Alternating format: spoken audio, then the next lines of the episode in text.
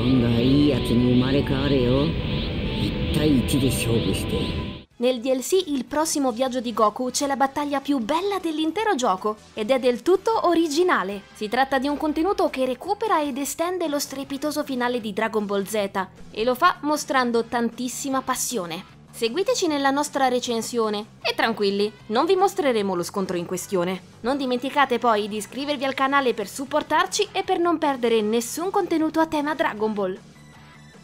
Con il solito delizioso citazionismo e con la consueta attenzione ai dettagli, anche quelli più sottili, il prossimo viaggio di Goku si apre con le fasi finali dello scontro con Kid Buu e poi ci catapulta dieci anni in avanti. Niente dai della distruzione, niente capelli dai mille colori, niente guerra del multiverso. Questo è il Dragon Ball originale. Il nuovo torneo Tenkaichi è alle porte, il piccolo Ub sta per mostrare la sua forza al mondo e Goku raduna i suoi amici per prepararsi al grande evento. Nel frattempo allena la nipotina Pan e cerca di risvegliare lo spirito combattivo di uno svogliatissimo Goten. Il tutto mentre gli eroi che tanto abbiamo amato fanno la loro comparsa sulla scena, alcuni come semplici cameo, altri come portatori di piccole missioni secondarie sulla scia di quelle dei precedenti DLC. Nulla più di intermezzi leggeri, pensati solo per strappare qualche sorriso mentre si menano le mani. I segmenti pre-torneo sono rapidissimi, riempitivi ben inseriti nel flusso della narrazione vista nel manga e nell'anime, ma pur sempre frammenti di quotidianità ideati al solo scopo di allungare un po' la longevità.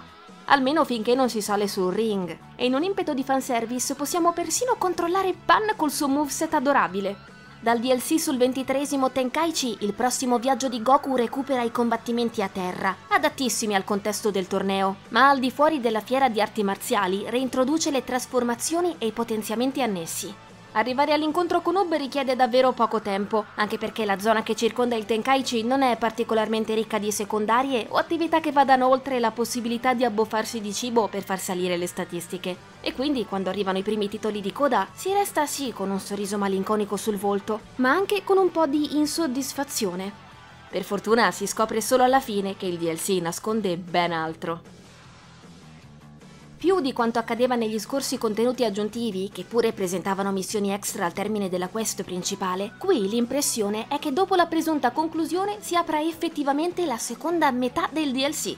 Ci sono sia le classiche un po' noiosette attività endgame che fungono da mero contorno, sia frammenti di un'altra porzione di storia da giocare assolutamente. Da una parte si sbloccano quindi semplicissime missioni con personaggi ben noti che prima erano precluse, e dall'altra si attivano addirittura due mini archi narrativi, i luoghi di ricordi e la saga dei due Saiyan. Non vogliamo anticiparvi molto, sarebbe un gran peccato. È sufficiente sapere che entrambe le proposte, estendendo delicatamente la storia di Z, si focalizzano sul personaggio che dà il titolo al gioco ne delineano la maturità combattiva ed emotiva attraverso le sue memorie, gli danno una conclusione più approfondita, ma sempre fedele all'originale visione di Toriyama, e delineano in maniera straordinariamente coerente il suo rapporto con Vegeta.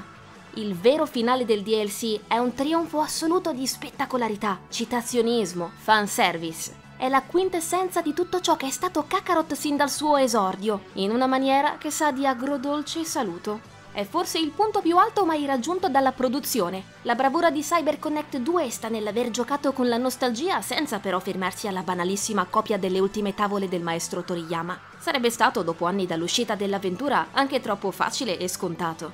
Nelle scene originali contenute nel DLC emerge il talento del team, CyberConnect 2 ci dimostra infatti cosa significa essere fan dotati di grande potenza creativa. Celebrano e reinventano, omaggiano ma non snaturano il capolavoro originale. Il viaggio di Goku in forma di manga o anime non è destinato a finire tanto presto e nemmeno nell'universo videoludico il Saiyan si riposerà perché Dragon Ball Sparking Zero espanderà presto la sua aura. Tuttavia Kakarot per ora saluta la serie Z e non poteva farlo in maniera migliore.